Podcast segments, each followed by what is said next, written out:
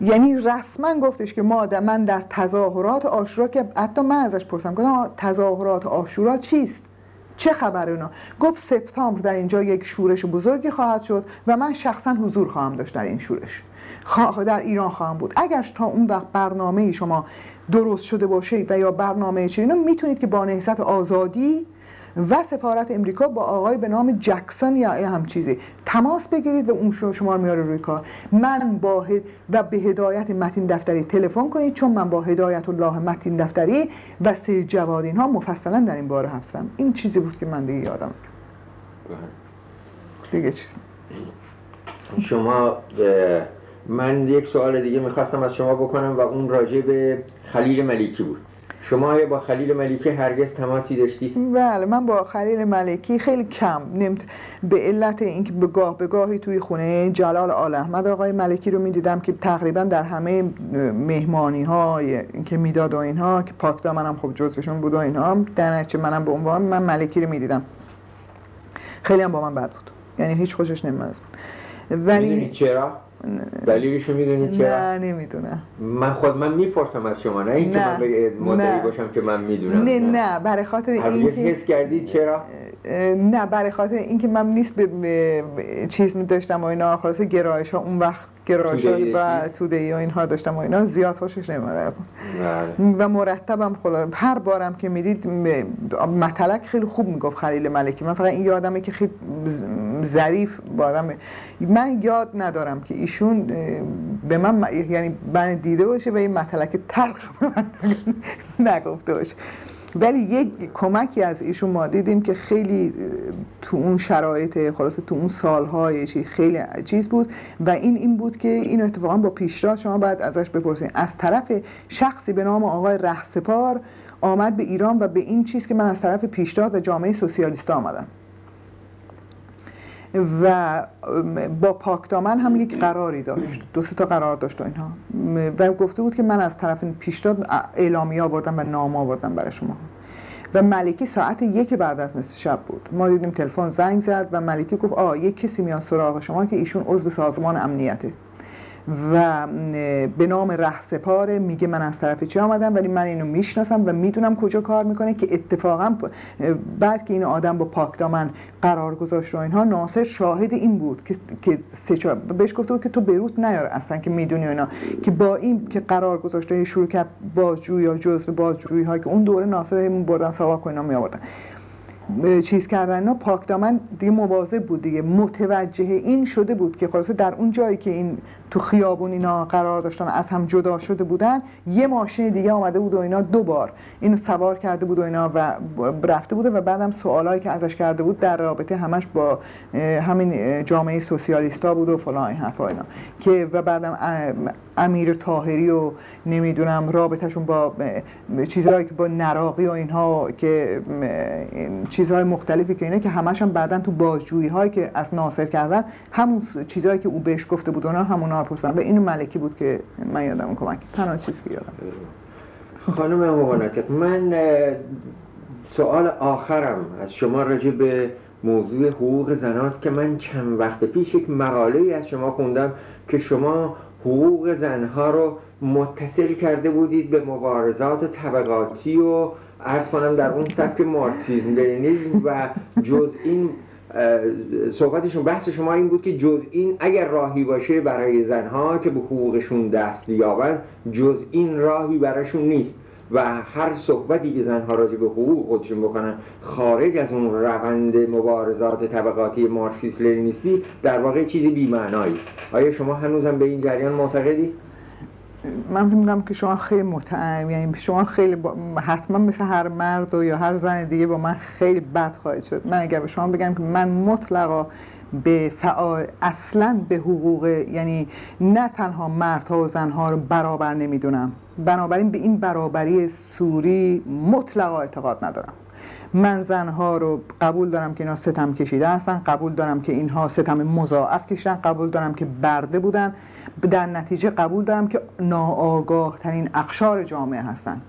و بین یک آدم ناآگاه و یک آدم آگاه مطلقا برابری وجود نداره. اگر که این برابر، میخوام بگم که اگر که حقوق زنها رو به دست خودشون بدین، این حقوق جز سازمان زنان و جز اینکه راجع به کفش و لباس و طلاق و شو اینا بشه، من حتی خود من وقتی با زنها یکی از کمبودهایی که تو زندگی دارم این که چه وقت بشم غیبت کنم. یعنی میخوام بگم که این یک واقعیتی است. این عقب ماندگی هم نه با مورخ بودن جبران میشه، نه با من مطلقا به این که سوری حقوق زنان روی کاغذ بیاد و روی نمیدونم بگم ما برابر هم، من اصلا به اینا اعتقاد ندارم. من اعتقاد دارم برابری زن و مرد در یک دگرگونی اجتماعی امکان پذیره و در یک دگرگونی اجتماعی که خلاصه این آگاهی ها همونجور که به تمام سایر اقشار برده میشه به طبقه به قشر زن هم برده بشه.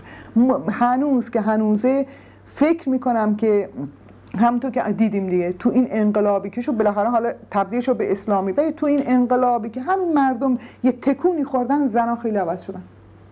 زنها عوض شدن، یعنی در رابطه با اینکه حرفهای دیگری شنیدن، به بالاخره با شعارهای دیگه‌ای آشنا شدن، حتی با وضع خودشون مردا اینا آشنا کردن. این یه واقعیته. هنوزم که هنوزه مردان که دارن از حقوق واقعی اینا دفاع میکنن. من اصلا به این که زنها شعور اینو دارن که برای خودشون سازمان مستقل زن درست کنن، از حقوق خودشون دفاع بکنن ندارم. ولی من این معتقد هستم که مردم همون مبارزه ای رو که میکنن، الان نگاه کنین زنها مثلا چادرشون رو میکشن پایین، نمیدونم همون جوری که مردم دیگه روی صف اعتراض میکنن، زنها هم در اون اعتراض اینو شرکتی دارن که تبدیل میشه به اینکه حاضر نمیشه که روسری بزنه سرش، حاضر نمیشه که بچه‌شو از مدرسه نمیدونم کنار بزنه در یک چیز. اما جداگانه من اعتقاد ندارم. زن این که خودشو جدا از جامعه میدونه و برای خودش جداگانه حقوق میخواد، جامعه هم باید اونو جدا بدونه. هیچ چیزی من نمیخوام از شما جدا باشو حقوق مبارزم، برای اینکه تبدیل خاکسار میکنه این منو تبدیل به زن میکنه، این منو دونپایه میکنه. من دلم میخواد اتفاقا از اون آگاهی شما که تو خیابون تونستی بچگی بازی کنی، با دوچرخه در رفتی، با سازندگی آشنا شدی، دستت به کار رفته، آزاد بودی، از این آزادی که تو تجربهشو داری من میخوام از اون بهره بگیرم. من میخوام راهی رو برم یعنی در کنار شما باشم. هیچ حقوق مستقلی بهش اعتقاد ندارم و به هیچ جنبش مستقل زنان معتقد. من فکر میکنم که ناآگاه ترین و حتی ارتجاعی ترین، خطرناک ترین جنبش ها جنبش زنانه که هر جام که یک جنبش انقلابی بوده در هم کوبیده. در امریکا بزرگترین تظاهرات اعتصابات کارگری زنان کارگران که میخوابونن، در شیلی علیه آلنده زنها رو به راه انداختن، در ایران برای خمینی زنها رو به راه انداختن. اگر ببینید اینا بودن که رفتن طلاهاشون رو دادن، اینا بودن که به قول خمینی نهضت کردن. من با یک همچین جنبشی پاپولر و خلقی و اینا که به خصوص جنبش زنان جز بشه موافق نیست اصلا، و فکر میکنم که خطر اونجاست که زنها دور هم جمع بشن. یعنی من اونجوری که از حرفای شما میفهمم اگر قرار باشه که افراد یه جامعه حقوقشون رو به دست بیارن، این به صورت دست جمعی خواهد بود، اینا نه به عنوان اینکه زن حقوقش جدا از مرد به دست بیاره یا براش مبارزه بود. طبیعی است. شما یک قانون درستی، اگر مثال دارم میگم، الان من اعتقادم روی قانون هیچ حل نمیشه، هیچ وقت نشد تو دنیا، ولی شما یک قانونی بیارین که تو این برابری میخوام بگم حتی این طبقاتی هم نمیگم، شهروندان تو در مقابل اون خلاصه بتونن حقوق مدنی خودشون داشته باشن. زنم اگه که آدم باشه خودشو جز اون شهروند میدونه، نه اینکه به عنوان زن چرا خودشو تلقی میکنه شهروند دیگه. طبیعی است. همونجور که به انسانی وقتی بیماره بهش مرخصی میدن، زنم اگه آبستن شد بهش مرخصی میدن، میخواد بزاد بهش مرخصی میدن. این دیگه جداگانه ادا در بردن ناز کردن نداره که هست، مگر اینکه بخواد که حقوق جنس ضعیف بودن خودشو بگیره. من اعتقاد ندارم به همین چیز. من فکر میکنم که زن دو بار باید عصیان بکنه. اگه شما یک بار عصیان میکنین در علیه نظم اجتماعی، زن دو عصیان داره، یکی علیه وجود خودش، علیه اون چیزی که هست با به عنوان برده و ستم مضاعف دیده و ناآگاه و مطیع خانواده، مطیع پدر، مطیع شوهر، مطیع فرزند پسر، که اینا اصلا اینو ساخته. یه بار باید علیه خودش عصیان بکنه و یک بار دیگه در عصیان اجتماعی شریک بشه. یعنی دو عصیان در یک زن. بنابراین این هر کانون مستقلی جلو یکی از این عصیان‌ها رو میگیره و اونم عصیان زن علیه خودش مخالف. من امروز دیگه سوالی ندارم از شما بکنم و خیلی ممنون و متشکرم که این همه به ما وقت دادید و به سوالای ما جواب دادید.